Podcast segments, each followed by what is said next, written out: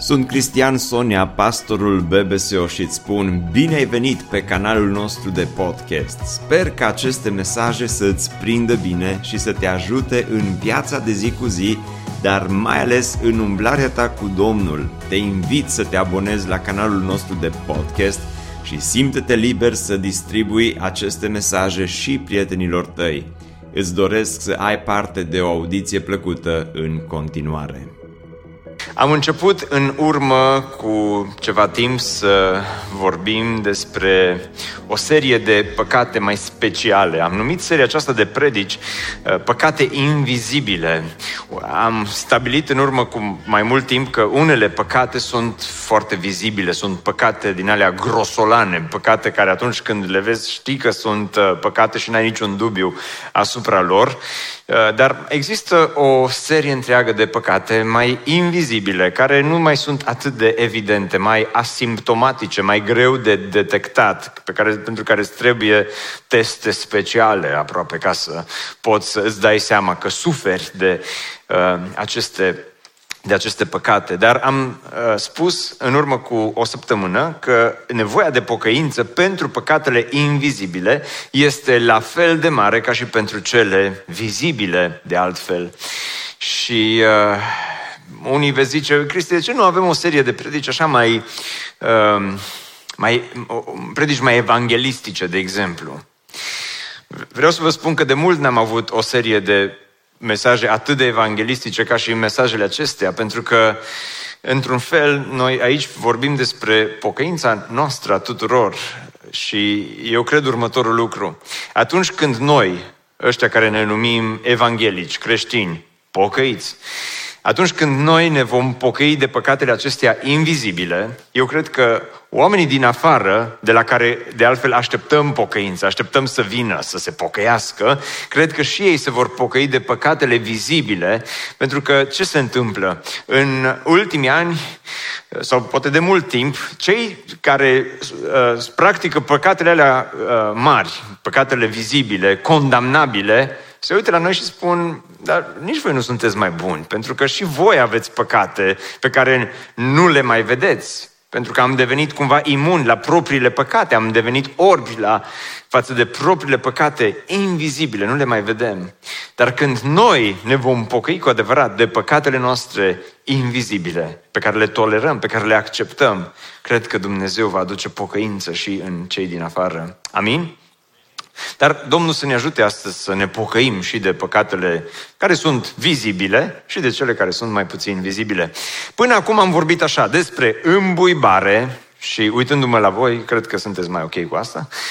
Uh, apoi am, am vorbit uh, despre uh, invidie, am vorbit săptămâna trecută despre mândrie sau aroganță și astăzi vom aborda un alt păcat invizibil care se numește lenia. Lenia. Săptămâna trecută v-am uh, uh, întrebat, când am vorbit despre mândrie și despre aroganță, am pus întrebarea dacă vreodată v-ați luptat cu păcatul mândrie sau al aroganței. Unii dintre voi ați ridicat mâna, alții nu. Dar uh, astăzi vreau să pun întrebarea aceasta altfel. Nu o să vă întreb dacă sunteți voi leneși sau te-o lovi vreodată lene via, dar vreau să întreb dacă cunoști oameni leneși, dacă ai avut de-a face cu oameni care sunt așa mai leneși câteodată și e bine în momentele acestea să nu ridici mâna, nici să te uiți în stânga, nici să te uiți în dreapta. Uită-te doar în față sau în sus. Dar uh, adevărul este că de multe ori credem că lenevia sau păcatele astea sunt pentru alții. Dar fiecare dintre noi la un moment dat ne confruntăm cu aceste păcate, ne confruntăm cu aceste uh, probleme care, care apasă uneori greu peste noi, peste viața noastră. Uh, sunt momente în care abia aștept să vină abia aștept, este luni, dar abia aștept să vină weekendul ca să pot să lenevești. Abia aștept să vină concediul. Ce predică bună despre lene la finalul lunii mai, când majoritatea se gândesc la ce urmează să fac în această vară, la concedii și așa mai departe. Sau chiar mai rău, abia aștepți să te pensionezi. Aia o să fie viață, când nu o să mai am nimic de făcut, nu o să mai am deadline-uri, nu o să mai am uh, de raportat nimic nimănui, nu o să mai am niciun fel de obiective, nu o să mai am de dat socoteală, abia aștept, abia aștept. Aia, pensia cu uh, șezlongul și cu umbreluța și uh, toată ziua să, să nu fac nimic. Câți dintre voi nu ridicați mâna, vă gândiți, abia așteptați astfel de zile frumoase. Și totuși, Biblia, când vorbește despre lene, vorbește mult, foarte, foarte, foarte, foarte, foarte mult despre păcatul acesta și în, mai ales în Cartea Proverbelor, aproape în fiecare capitol e pomenită. Dar am selectat câteva versete. Am trecut, spune în Proverbe 24, pe lângă ogorul unui leneș și pe lângă via unui om nechipzuit. Iată că era plină de spini, nu și atunci iarba, n-am făcut nimic. Pământul era acoperit cu buruieni, iar zidul de piatră era dărâmat. Și acum atenție, că aici trebuie să facem o paranteză. De multe ori când vedem astfel de situații, astfel de cazuri, le numim cazuri sociale. Și hai să facem repede o colectă ca să-l ajutăm pe omul acesta că e sărac. Hai să îi ducem un pachet de alimente pentru că e sărac. Hai să uh, facem așa un grup uh, și să mergem să-i reparăm zidul, să-i tundem iarba și așa mai departe pentru că îi uh, sărac. Dar uite că unii săraci merită ajutați, sunt săraci care merită ajutați, dar sunt săraci care nu că nu merită ajutați, dar trebuie ajutați să nu mai fie leneși săracii ăia. Ehm, am, un pastor povestea odată că a încercat să stea de vorbă cu un, uh, un frate din biserică, se tot plângea că îi merge greu, că n-are, că nu poate, că nu știu ce, că n-are bani și până la urmă Uh, pastorul i-a sugerat, i-a găsit un job din ăsta part-time și i-a spus, uite, ai putea să te duci, am vorbit deja pentru tine, uh, vrea să te primească, să lucrezi uh, aici, la acest loc de muncă, să câștigi bani și să poți să duci mai bine. La care se uită domnul acesta din biserică la pastor și spune, auzi frate, orice zice până la muncă. Orice zice până la muncă. Da? Și uite, de multe ori, uh, și în Cartea Proverbelor vorbește despre asta. Deci, așa arăta viața omului leneș. M-am uitat bine și cu luarea minte și am tras învățătură din ce am văzut. Cred că s-o fi uitat pe geam și o fi auzit următoarele cuvinte. Să mai dorm puțin, să mai ațipez puțin, să mai încrucișez mâinile puțin ca să mă odihnesc s-o fi trezit cu noaptea în cap la ora 10 și jumătate, așa mi imaginez eu. Și după ce s-o trezit la 10 jumate, cu chiu cu vai și-o fi uns o felie de pâine cu ceva, o fi mâncat și o zis, acum, după atâta muncă, merit un pic de odihnă. Așa că hai să ne mai odihnim puțin. Și sărăcia vine peste tine pe neașteptate ca un hoț și lipsa ca un om înarmat. Și mai sunt câteva versete care vorbesc despre lene, doar le citesc. Cine se lenevește în lucrul lui este frate cu cel ce nimicește. Dacă ești leneș, ești frate cu Putin. Ca să traduc versetul acesta. Iertați-mă, nu m-am putut abține. Ca oțetul pentru dinți și ca fumul pentru ochi, așa este leneșul pentru cei ce îl trimit. Ce înseamnă asta? Câți dintre voi ați fost vreodată undeva afară în spațiu deschis și ai, ai simțit că îți intră fum în ochi și ai zis Slavă Domnului pentru așa binecuvântare! Așa bine mă simt, e așa, așa senzație plăcută. Și spune proverbe, cartea proverbelor, leneșul este la fel, este senzația aia atât de neplăcută, atât de...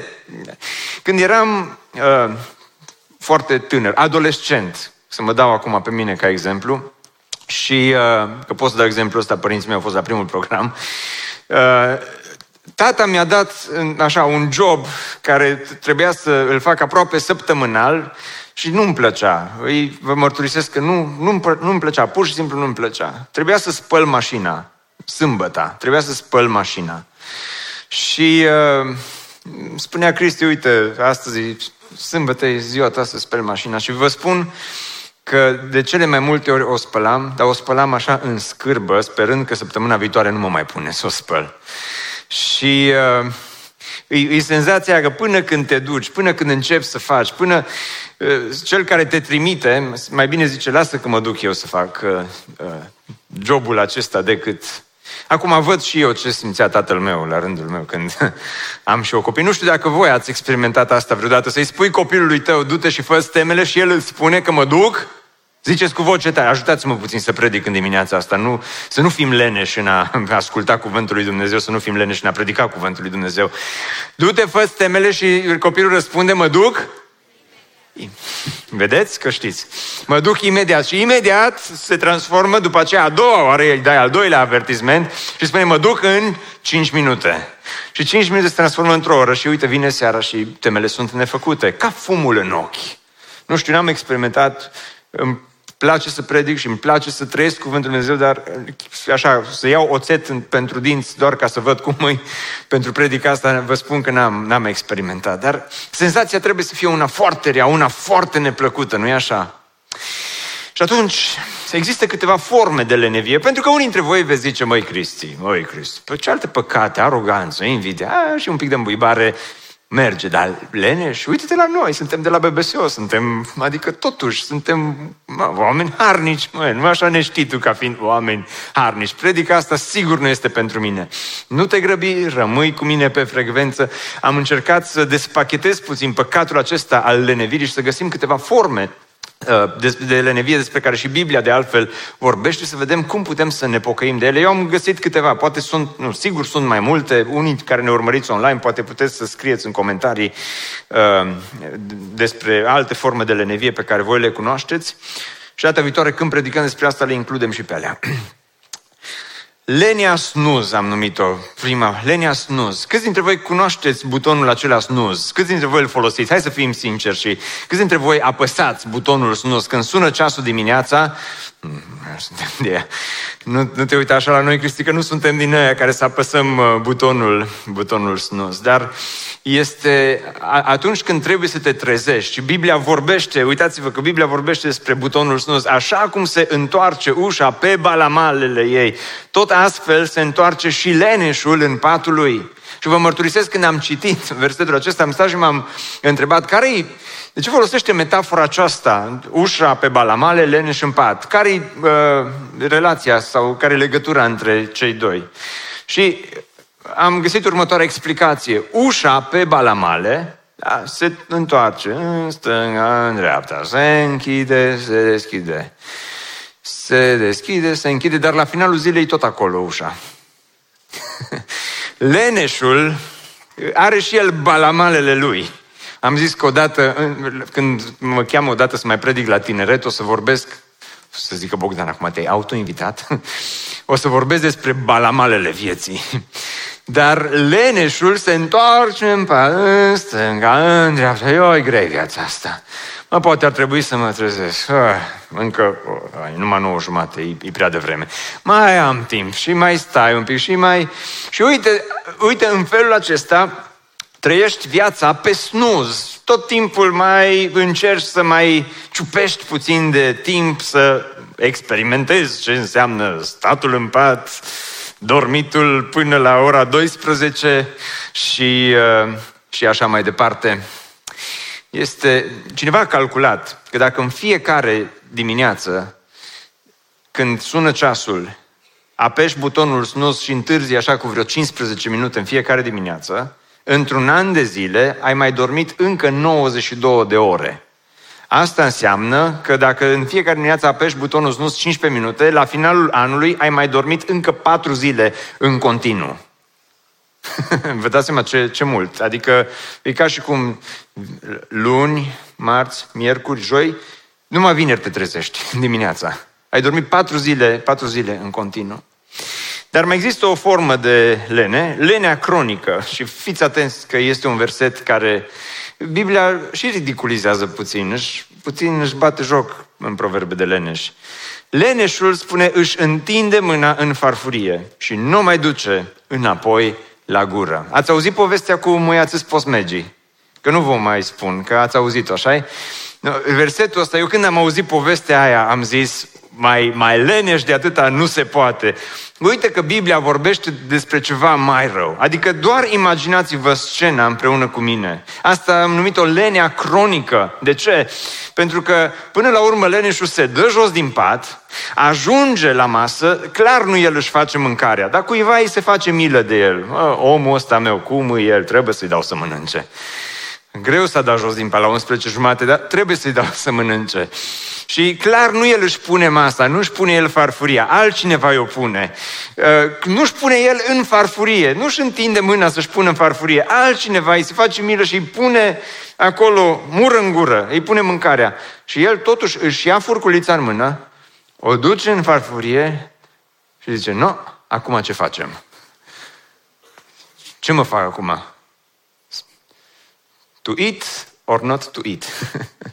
Să mâncăm sau să nu mâncăm? Are, are rost tot deranjul ăsta până la gură sau dă-i pace. E prea, e prea greu, e prea complicat.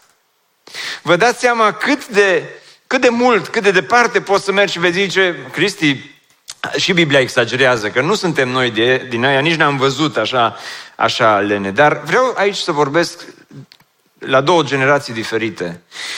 Prima generație, generația mai asta a seniorilor, cei care ați prins vremurile alea mai grele, mai a trebuit să munciți mai din greu, unde confortul pe care îl avem astăzi lipsea, poate lipsea cu desăvârșire. N-ai avut toate facilitățile pe care le ai astăzi, n-ai avut tot, uh, uh, toate gadgeturile, n-ai avut tot, toate ajutoarele de nădejde pe care le ai astăzi. Și atunci tu ai muncit din greu. Și acum ai copii sau ai nepoți și te uiți la ei și zici, măi, să nu treacă el prin greu prin care am trecut eu. Și te uiți la generația asta și zici, când e mic, o, oh, la micu, hai să, hai, hai să-l ajute tata să, să-și lege și returile, că numai 14 ani are. Săracul e așa de mic. Și, și, și te uiți la el și îi ajută, lasă, lasă că te ajută tata să-ți legi returile. Și ai pus șnițelul în farfurie și ai pus farfuria pe masă. Și că, că are, are 16 ani și nu știe că să nu cumva să trebuiască să facă ceva. Și i-ai pus, i-ai pus mâncarea și șnițeluțul și toate acolo în farfurie și zici, lasă că ți-l taie mama. Nu, că la 16 ani nu știi, nu, e prea greu pentru tine să faci asta. Și atunci, la 20 de ani, să nu-și facă el patul, că Doamne păzește, lasă, că aici ai tata, aici ai mama, aici, să, să nu treacă el prin greu prin care am trecut noi, să, nu, să nu-l trezim, cum noi ne trezeam la 5 dimineața, lasă-l să doarmă, Doamne păzește, ora 10, să mai doarmă, că e bun somnul pentru sănătate. Și uite așa, ajungem să creștem o generație de oameni cu lene cronică. Apoi tot tu te super pe el, că trece de vârsta aia critică a copilăriei, trece de 20 de ani, vreau să zic, și uh, ajunge la 21 de ani și se trezește la 12 ziua, că generația uh, millennials, nu pot să-i sun cu noaptea în cap la ora 9, Doamne păzește sau... Și atunci se treze... Nu toți, că sunt și tineri foarte harnici. Doamne păzește să înțelegeți greșit predica asta. Sunt, am văzut tineri care sunt oameni super, super harnici. Domnul să-i binecuvinteze. Dar mai sunt și alții, nu la BBC acum, vorbim și noi despre alții. Uh, de, și am, am văzut oameni care, care uh, așa, după 20 de ani, nu-și face patul, nu se trezește la ora 12, te uiți, te duci la el în cameră, măi, parcă a trecut și uragan, și tsunami, și tot pe acolo. Și zici, dar nu te pui și tu să faci ceva. Păi, tată, că i-ai tăiat șnițeluțul, până la 20 de ani, dacă i-ai legat și returile, dacă i-ai făcut tot confortul acesta, ca să nu simte el greul și uite că sărăcia vine peste tine și stă și ai în casă la 30 de ani un adolescent întârziat care stă cu blidul în față, cu mâna în farfurie și se tot gândește a mânca sau a nu mânca, iată dilema vieții.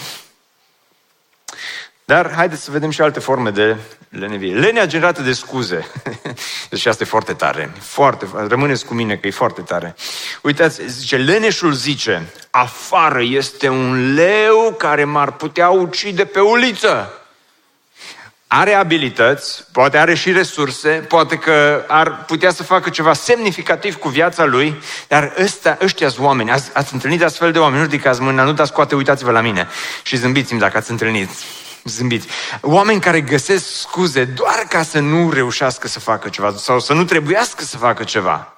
Și aici era puțin probabil și în vremea lui Solomon să ieși afară și să întâlnești un leu pe, pe stradă, unde locuim noi în, pe ulița din uh, Oradea, pe nu putem spune stradă, uh, și neasfaltată și vai de capul ei, și uh, uh plină de, de, de câini de, ai avea o scuză bună, dar leu n-am văzut niciodată pe acolo. N-am văzut niciodată. Și uh, uh, pe vremea lui Solomon era un scenariu imaginar. Nu puteai să zici că mă, ies pe stradă, vine leu, dar era o scuză. Da, da dacă. Du-te, du, du gunoiul. Da, da, nu, e leu pe stradă. Dacă e un leu pe stradă în fața blocului, Doamne păzește. Doamne ferește.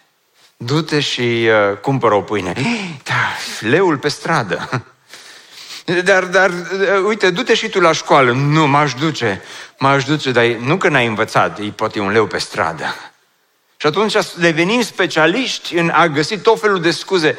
Fraților și surorilor, doi ani de zile am avut, când vroiam să facem ceva, aici, la biserică, nu doar la biserică, mă, orice propunere, e pandemie, frate, e pandemie. Da, am face, am venit de pandemie. Dacă ne îmbolnăvim și ajungem la atei și murim, Doamne păzește. Dacă acum, și acum avem scuze, e război, frate, e război. Cum să facem? Cum să mergem să facem ceva? E război, Doamne, păzește! Cum? Și tot timpul găsim, suntem specialiști, maestri scuzelor, ca să și scuzăm, scuzele noastre devin o metodă bună prin care să ne aprobăm singuri propria noastră lene. Pentru că uitați-vă, nu doar în proverbe, în Matei, Domnul Iisus spune pilda despre talanți și îi dă la unul 5, la unul 3, la unul îi dă un talent și vine și le cere socoteală. Și ăla cu cinci au mai adus, cel cu trei au mai adus și alții. Și vine la asta care au avut unul, s-a apropiat și cel ce primise un talent și a zis, Stăpâne, am știut că ești un om aspru, care se cer de unde n-ai semănat și adun de unde n-ai împrăștiat. Așa că mi-a fost teamă și m-am dus să-ți ascund talentul în pământ. Nu te grăbi să... așa, dar, dar vreau să spun ceva. Nu mă judeca repede. Măcar nu ți l-am cheltuit, nu l-am băut, nu l-am mâncat, am făcut mentenanță pe talentul tău. Înțelegi? Și s-ar fi așteptat. Eu cred că omul a fost super sincer în ceea ce a spus. Cred că sincer a venit și a găsit o scuză super tare.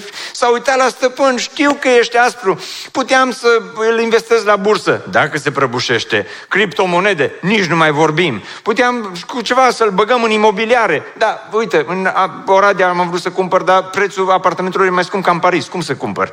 Și a găsit scuze bune pentru Uh, situația în care el se găsea și cred că s-a așteptat stăpânul să se uite la el și să spună ești deștept. Să știi că nici eu nu m-am gândit la asta. Chiar apreciez că te-ai gândit la mine, apreciez că nu l-ai risipit, apreciez că ai calculat bine, apreciez că ai fost foarte precaut, apreciez că totuși ți-ai, ți-ai, ți-ai văzut de treabă și ai făcut mentenanță la talentul acesta. Uitați-vă ce spune. Stăpânul lui răspunzând i-a zis, rob rău și leneș, sclav, rău și leneș. Ai avut resurse, ai avut timp, că și asta cu n-am timp, aș face, n-am timp, aș face, n-am cu ce. Este scuze. El a avut cu ce, a avut timp, dar i-a fost lene. Lene au fost bagi acolo. De aceea, stăpânul deloc nu-l menajează să-i spună, a, mai încercăm o dată, ci spune, sclav rău și leneș, ai știut că se cer de unde ne-am semănat și că adun de unde ne-am împrăștiat? Și finalul nu este foarte cu happy end. Ce vreau să spun? Este lenea aceasta scuzelor. Și unii dintre noi trăim cu scuze toată viața. Ai putea, tu ai, ai și resurse, ai și abilități, ai, ai putea să faci multe cu viața ta, să lași o moștenire nestricăcioasă în urma ta. Și nu mă refer aici că toți ne facem pastor, misionar, cântăresc și așa mai departe, ci acolo unde Dumnezeu te-a chemat, ai putea să, să lași ceva în urma ta. Dar scuzele te împiedică să faci ceva semnificativ pentru Domnul. Și lenea te împiedică să faci ceva semnificativ cu viața ta, să lași o moștenire nestricăcioasă în, în urma ta. Acolo unde Dumnezeu te-a chemat, în domeniile în care te-a chemat. Și unii dintre cei care suntem aici ne-am pus viața pe pilot automat să facem mentenanță la viața noastră, tot ceea ce ne dorim. Care e scopul vieții tale? Mentenanța. Mentenanță, sunt mentenanță în biserică, mentenanță în familie, mentenanță, toate să fie, cu, ca și biserica am putea face ce am făcut până acum, este nimic față de ce am putea face dacă am pune în valoare ceea ce Dumnezeu ne-a dat, fiecare dintre noi. Ar, ar putea orașul acesta, țara aceasta, nu aveți idee cât de mult s-ar putea schimba. Dar de multe ori ne obișnuim, facem mentenanță, mentenanță la programe, mentenanță la predici, mentenanță la tot, la rugăciune, totul să punem Așa, că ne, ne este teamă, nu cumva, ce o să zică lumea, ce o să, o să râde de mine, o să își bată joc. Dacă se întâmplă vreo nenorocire, un leu pe stradă, auzi. Și mai este patru, și să mă mișc mai repede cu asta, procrastinarea, care e amânarea nejustificată. E o altă, procrastinarea este o formă de lenevie. Când știi că trebuie să faci ceva, ar trebui să termini de făcut ceva, dar tot amâni și amâni și amâni până nu mai poți. Până nu mai poți amâna. Pentru că, uitați-vă ce spune în proverbe, să mai dorm puțin, să mai ațipesc puțin, asta seamănă puțin cu snuz, să mai încrucișez mâinile puțin ca să mă odihnesc. Și deadline-ul vine peste tine, și sărăcia vine peste tine, și examenul vine peste tine, și uh, proiectul care trebuia să-l termin vine peste tine pe neașteptate. Ați văzut vreodată studenți care învață în ultima seară înainte de examen. Hai, acum băgăm tare să învățăm, recuperăm tot ce... Ați, ați, ați văzut vreodată? Ha? Ai fost vreodată acel student sau acea studentă, ai zis, acum, Doamne, Tu știi că n-am învățat tot semestrul, dar ajută-mă în seara aceasta să pot să acumulez toată materia din și uh, corigența vine peste tine. și, cum se zice, la examenele din toamnă, uitam și uitat de atunci, restanțele vin peste tine, pe neașteptate. Este mai ușor să procrastinezi. Pentru că așa, așa am fost noi făcuți.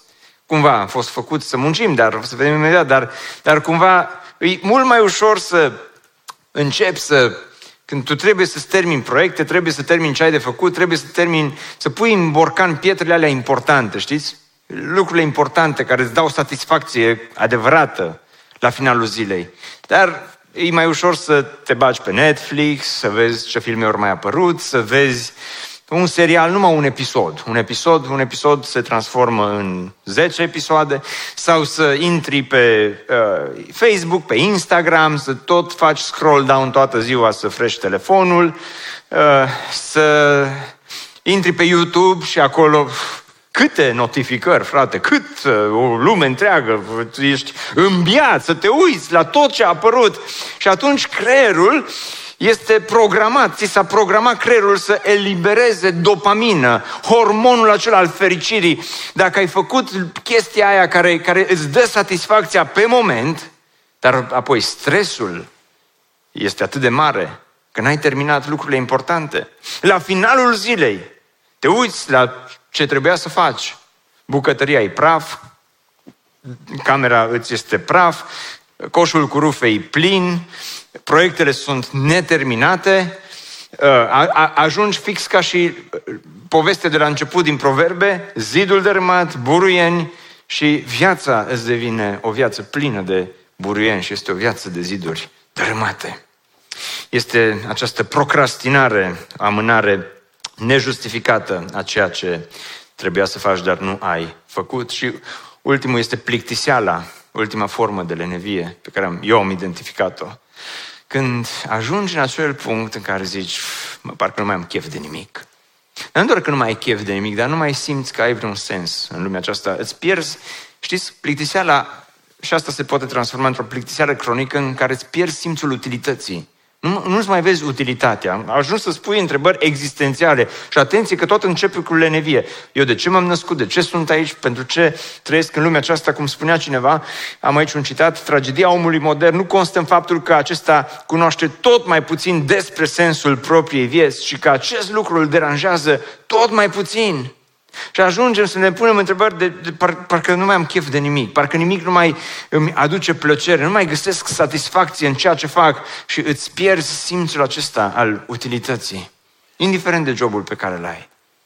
Indiferent că stai acasă poate și ești uh, o, o, o femeie casnică sau uh, lucrezi undeva sau uh, indiferent de ești bărbat și indiferent jobul pe care îl ai în lumea aceasta, nu mai vezi ce ar trebui să faci. Și atunci, leneșul se crede, spune proverbe, mai înțelept decât șapte oameni care răspund cu judecată. Și aici văd eu, indiferent de forma de lenevie, ferească Dumnezeu să-i spui la un leneș că pf, poate ar trebui și tu să te dai jos din pat astăzi. Sau poate ar trebui și tu să, să pui mâna să faci. Pentru că o să vină să spune, da, de la tine nu te uiți. Pentru că leneșul ajunge într-o împietrire așa de mare încât crede că le știe pe toate, crede că are dreptate în ceea ce spune și se crede mai înțelept decât șapte oameni la un loc și ajunge în punctul acesta de negare. Și crede că de fapt că e foarte harnic. Crede că face foarte mult crede că e foarte priceput și să, să-i spună părintele copilului, să-i spună părintele adolescentului, să-i spună uh, poate în familie, între soți, câte discuții. Acum nu trebuie să nu, nu trebuie să Uh, recunoașteți față de mine, dar recunoașteți față de voi și față de Domnul. De câte ori poate nu v-ați certat exact pe subiectul acesta, că ai avut impresia că tu faci prea mult, ea prea puțin sau ea prea mult, tu prea puțin și de aici s-au iscat și s-au născut atât de multe conflicte în familie, la locul de muncă, nu mai vorbesc. Haideți să vedem cum putem să scăpăm de lenevie. Ce ar trebui să facem? Primul adevăr pe care trebuie să-l țin minte este acesta. Munca nu este un blestem, munca este o oportunitate, ba chiar o binecuvântare, aș zice. Dar Cristi, de unde, de unde ai scos asta? Munca pentru mine? Mâine e luni. Nici nu vreau să mă gândesc la asta. E un blestem. Clar e un blestem. Dar vă rog să țineți minte următorul lucru. În, la început, Dumnezeu l-a creat pe om și apoi a creat și, și, a, și a creat grădina Edenului și l-a așezat pe om în grădina Edenului, pe Adam. Și spune că Dumnezeu a plantat o grădină în Eden și îmi imaginez că era foarte frumoasă grădina. Îmi imaginez că era iarbă din aia verde tot timpul. Îmi imaginez că apa care curgea pe acolo era din aia turcoaz. Era ce, ce puteai? Infinity pool, jacuzzi, un spa adevărat, ai zice. Și Dumnezeu l-a creat pe Adam, l-a pus acolo și a spus, acum să te bucuri toată viața de, de ceea ce am pus aici, Adam. Toată viața ta va fi o relaxare pe șezlong, sub umbreluță, o relaxare infinită. Toată viața ta va fi doar, vei fi servit. Dar nu e așa, spune că l-a pus acolo pe omul pe care îl întocmise. Domnul Dumnezeu l-a luat pe Adam și l-a așezat în grădina Edenului ca să o lucreze și să o păzească. I-a dat mandatul acesta, al, mandatul creației, este mandatul de a munci, de a fi harnic. Dumnezeu nu l-a creat pe om pentru a fi leneș. De ce? Pentru că atunci când vorbim despre mandatul creației, îl întâlnim pe paginile Bibliei, chiar la început, îl întâlnim pe Dumnezeu ca fiind un Dumnezeu creator, un Dumnezeu harnic, un Dumnezeu care muncește în prima zi, în a doua zi, în a treia zi. Un Dumnezeu care după a treia zi nu a zis, știți ce, am făcut destul, acum să mai facă și alții. Eu am, am cred că mi-am făcut partea mea. Cred că mai ar putea să vină și îngerii să mai pună mâna pe câte ceva pe aici. Acum, în a patra zi, ar trebui să creeze omul și să, să se pună și el la treabă. Dar Dumnezeu este un Dumnezeu harnic. Hristos, când a venit în lumea noastră, a venit cu acest simț, simțământ al acestei obiective clare. Obiectivul lui a fost crucea, a fost mântuirea, a fost salvarea, dar până la cruce nu îl întâlnești pe Hristos umblând așa fără sens. Nu găsești în Noul Testament nicăieri un Hristos plictisit. Nu găsești un Hristos care procrastinează. Nu găsești un Hristos care, a cărui viață nu are sens. Hristos este, este Dumnezeu întrupat care umblă prin lumea noastră și este neobosit. neobosit în învățătură, neobosit în vindecare, neobosit în, în a, a se apleca spre nevoile altora, neobosit în a se ruga, neobosit în a face bine, neobosit în a sta de vorbă cu oamenii. Hristos are acest, acest, această calitate Dumnezeu care se întrupează, dar nu se duce la spa, nu se duce la Bethesda, zice, acum aici renovăm, facem uh, jacuzzi. Și Hristos este Hristosul care, nu știu, cu mâinile încrucișate, auzi, Petru, mai pune și tu mâna pe ceva, că nimic nu faci. Ioan, treci la treabă. Ai, toți ceilalți, la fel. Și El este Cel care lucrează. Și în cer, să știți că vom continua să muncim. Imaginea asta despre cer, norișor, noi așa culcați pe norișor cu harpa în mână, mulți nu știm să cântăm nici la trombon, dar apoi la harpă. Ce o, ce o să facem în cer? Dacă citești Apocalipsa, o să constați că munca de pe pământ este un exercițiu bun pentru ceea ce vom face în cer. Vom avea roluri. Oh, Cristi, și acolo muncim, și acolo... Nu, no, mersi, nu vreau. Va fi o muncă altfel. O să fie tot timpul o să, fie, o să fie apreciat pentru ceea ce faci. Acolo nu te mai corectează nimeni că să zică n-ai făcut bine. Dar vom munci și în cer. Și atunci, Pavel, în uh, Tesaloniceni, mai țineți minte Tesaloniceni când am studiat și am mai spus și nu mă trec repede peste asta, când eram cu voi, v-am dat această poruncă. Dacă cineva nu vrea să lucreze, nici să nu mănânce. Și am spus atunci, domnilor, o vorbă de duh pe care sper că ați ținut-o minte. Eram la casa tineretului, aici eram încă în construcție, sper că n-ați uitat. Dacă bărbatul tău nu muncește, nu-i da să mănânce. Astăzi n-ai făcut nimic, tăiem porția.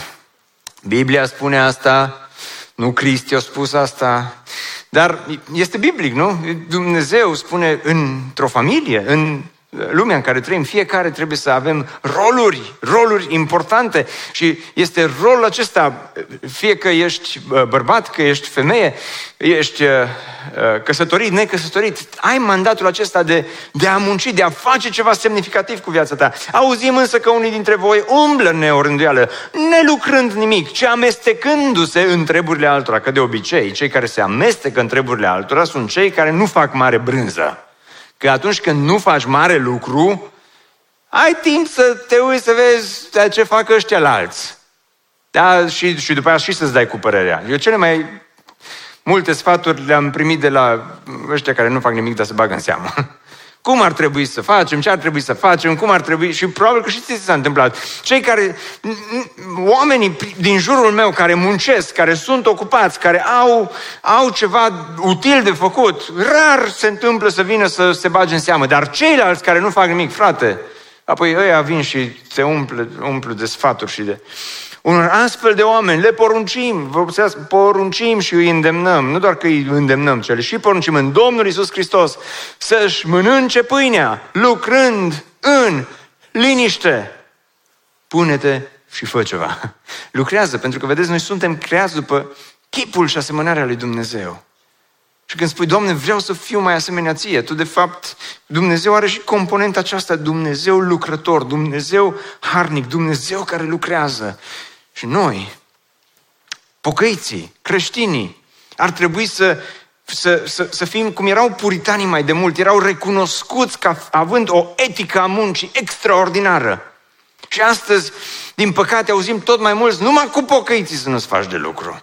Dar noi creștinii, noi pocăiții, ar trebui să fim cunoscuți ca fiind oameni harnici, cei mai buni în domeniul nostru, cei mai serioși, care își dau tot interesul să-L onoreze pe Hristos prin munca lor. Amin? Al doilea sfat pe care vi-l dau este, este acesta. Stabilește scopul vieții tale și găsește bucuria în a face ceva. Este important să ai simțul acesta al utilității. Dragul meu, și nu spunești că toți trebuie să avem funcții din astea foarte elevate, să fim doctori, avocați, așa mai departe. Nu contează ce funcție sau ce meserie ți-ai ales sau ce meserie prin circunstanțele vieții ai ajuns să faci atunci când lucrezi, indiferent de meseria pe care o ai, tu trebuie să-ți găsești bucuria și să faci totul, cum spune Biblia, ca pentru Domnul. Țin minte, în urmă cu mai mulți ani, mergeam undeva într-un loc în, în orașul acesta și, și, și mergeam destul de frecvent acolo și era o tanti, o femeie de servici, care mătura. Și vă spun, femeia aia, când, când mătura și când făcea curățenie, îți, te făcea să-ți pară rău că nu ți-ai ales meseria ei, pe bune. Și acum Utilia o să spună, dar nu e prea târziu. Dar, dar uh, ideea este că lucra cu atâta entuziasm și își dorea să lase uh, curat în urma ei a, așa de, așa de mult și cu, nu știu, punea atât entuziasm în ceea ce făcea încât rămâneai uimit Rămâia uimit cum o femeie de servici poate să fie un exemplu și să stârnească în, în oameni pofta aceasta de a rămâne curat frumos în urma ei.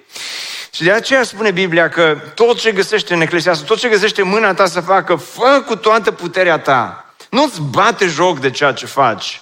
Nu trăiești viața aceasta doar așa pe modul de mentenanță. Nu, nu, nu fă lucrurile doar pe jumătate, nu doar că hai să treacă și săptămâna aceasta, fă cu toată puterea ta.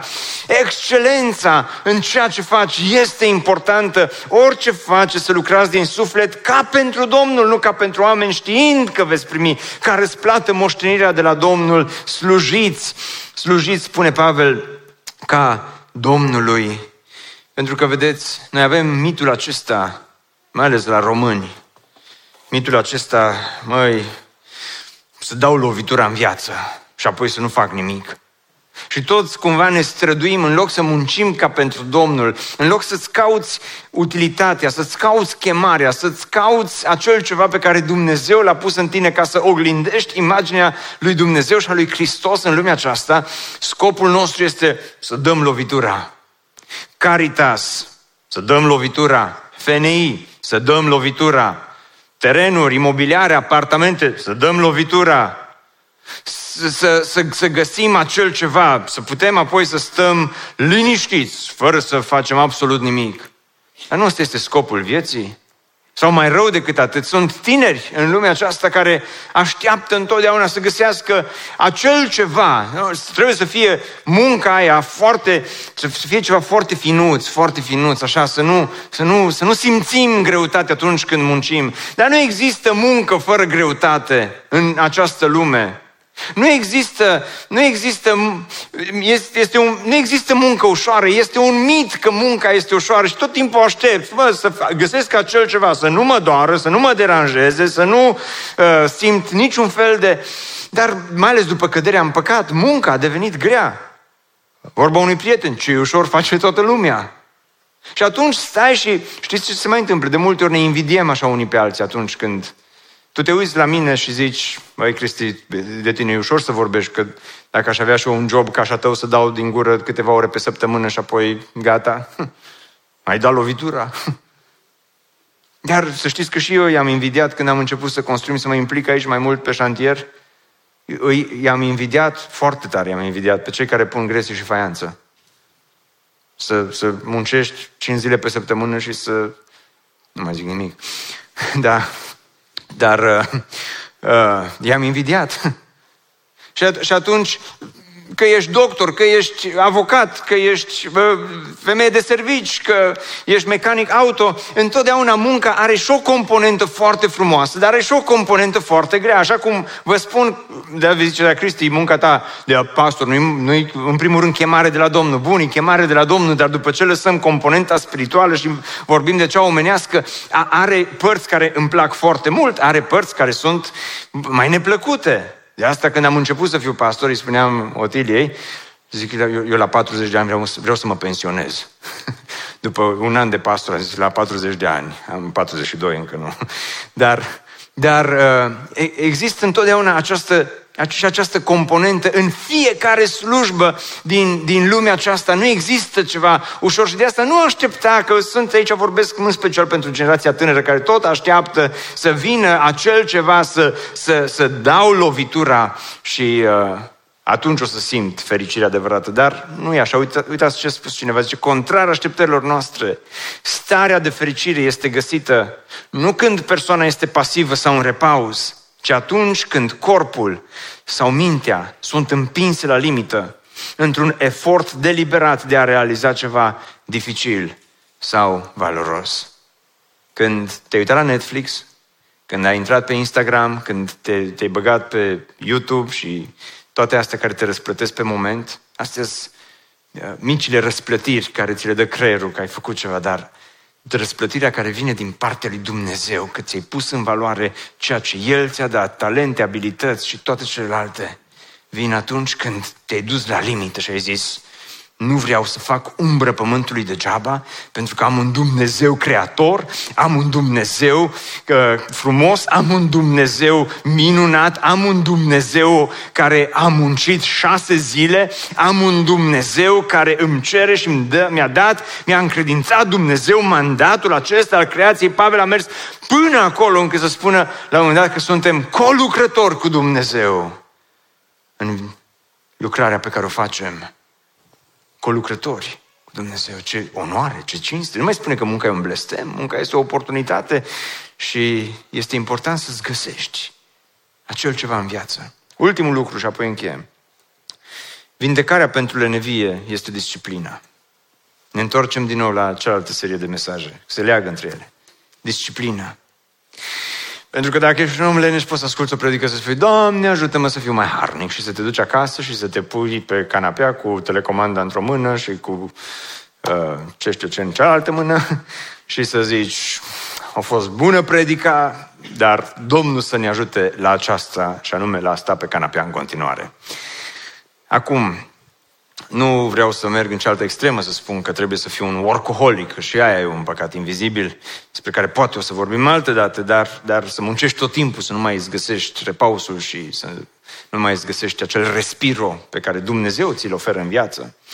Dar uh, nu spun concediu e rău, weekendul este rău sau așa mai departe, nu.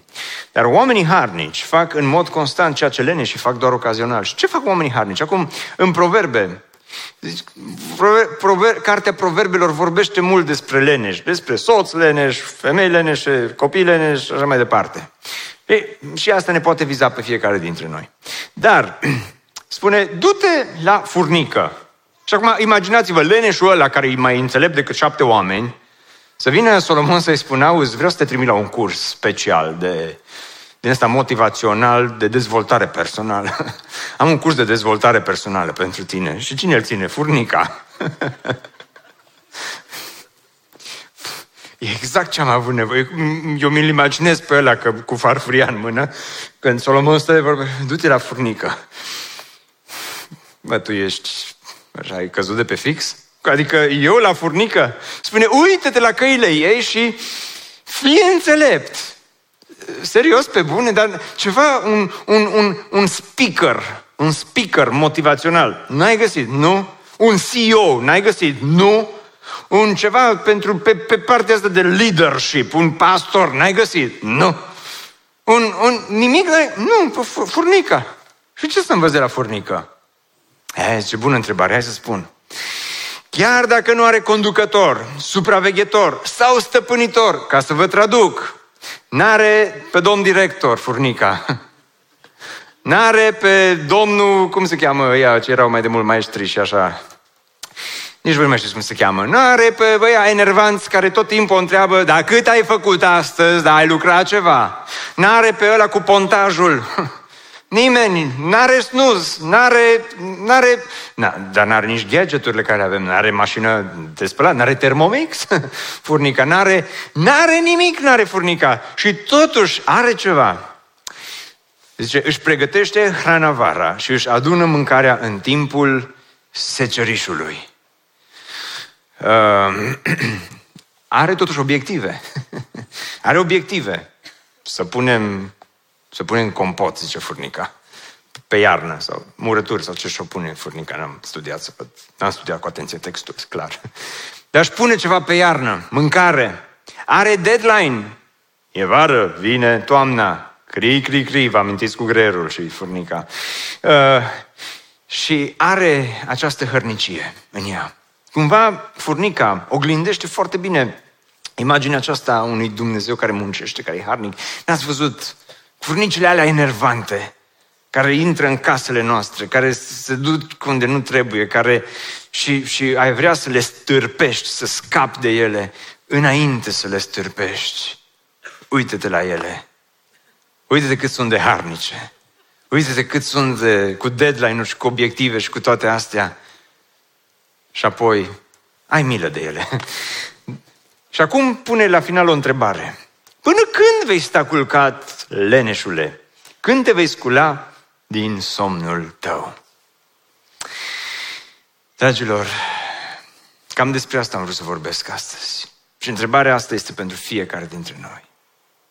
Pentru că cel mai mare pericol nu este să ai o zi din asta mai noroasă, mai ploioasă, în care să zici, bă, astăzi parcă n-am chef de nimic.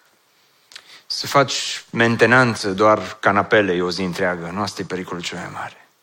Cel mai mare pericol este la finalul vieții să te uiți în urmă și să-ți dai seama că tu de fapt ai făcut mentenanță vieții tale. Doar așa, ai dus viața pe un pilot automat. Te-ai dus și ai lucrat. Da, n-ai avut nicio plăcere. Ai primit un talent, dar l-ai băgat undeva în pământ să nu îl găsească nimeni. Ai încercat să faci anumite lucruri, dar la finalul vieții te uiți în urmă și zici, hm. și totuși, parcă n-a rămas nimic în urma mea. Și totuși, parcă a trecut viața aceasta atât de repede, că viața trece repede, să știți.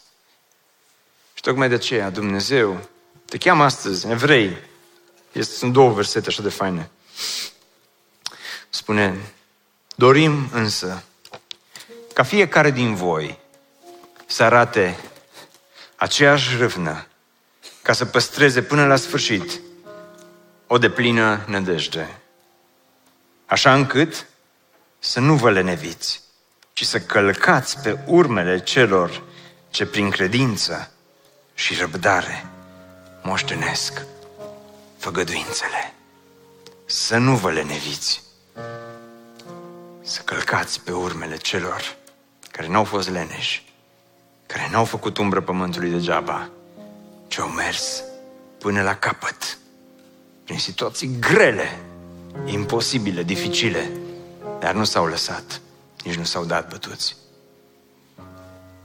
Și nu vreau să predic despre păcate invizibile, doar ca să ni le reamintim și apoi să plecăm de aici și să uităm de ele. Să ne întoarcem din nou la ale noastre. Nevoia de pocăință pentru păcate invizibile este la fel de mare ca și nevoia pentru păcate condamnabile. Jerry Bridges, într-o carte foarte frumoasă de altfel, păcate respectabile sau acceptabile, nu mai știu cum se cheamă, respectabile, cred, spune următorul lucru. La creștinii conservatori, conceptul de păcat a fost restrâns pentru a include doar păcatele grosolane, evidente în societatea de afară. Drept urmare, în cazul multor credincioși care sunt morali, conștiința păcatului personal a dispărut pur și simplu din mintea lor, nu însă și din fața lui Dumnezeu. Din potrivă, orice păcat, atât așa zisele păcate respectabile ale sfinților, pe care de multe ori le tolerăm, cât și păcatele flagrante ale societății, pe care ne grăbim să le condamnăm, sunt o desconsiderare a legii lui Dumnezeu și sunt condamnabile în ochii săi. Lenia este un păcat condamnabil în ochii lui Dumnezeu. De fapt, a fost numită păcat capital. Lenia, îmbuibarea, invidia, aroganța și altele despre care vom continua să vorbim. N-ai vrea să-i cer Domnului să te vindece de astfel de păcate? N-ai vrea excelență de dragul lui Dumnezeu în viața ta personală? Și când noi, biserica, ne vom pocăi de păcate invizibile, lumea de afară se va pocăi de păcate grosolane pe care le arătăm cu degetul, păcate condamnabile. Ne bucurăm mult că ai ascultat acest podcast și dacă ți-a fost de folos, scrie-ne un scurt mesaj la adresa aminarondbbso.ro aminarondbbso.ro Ne-am bucurat mult să te putem cunoaște, să știm cine ești și de unde ești.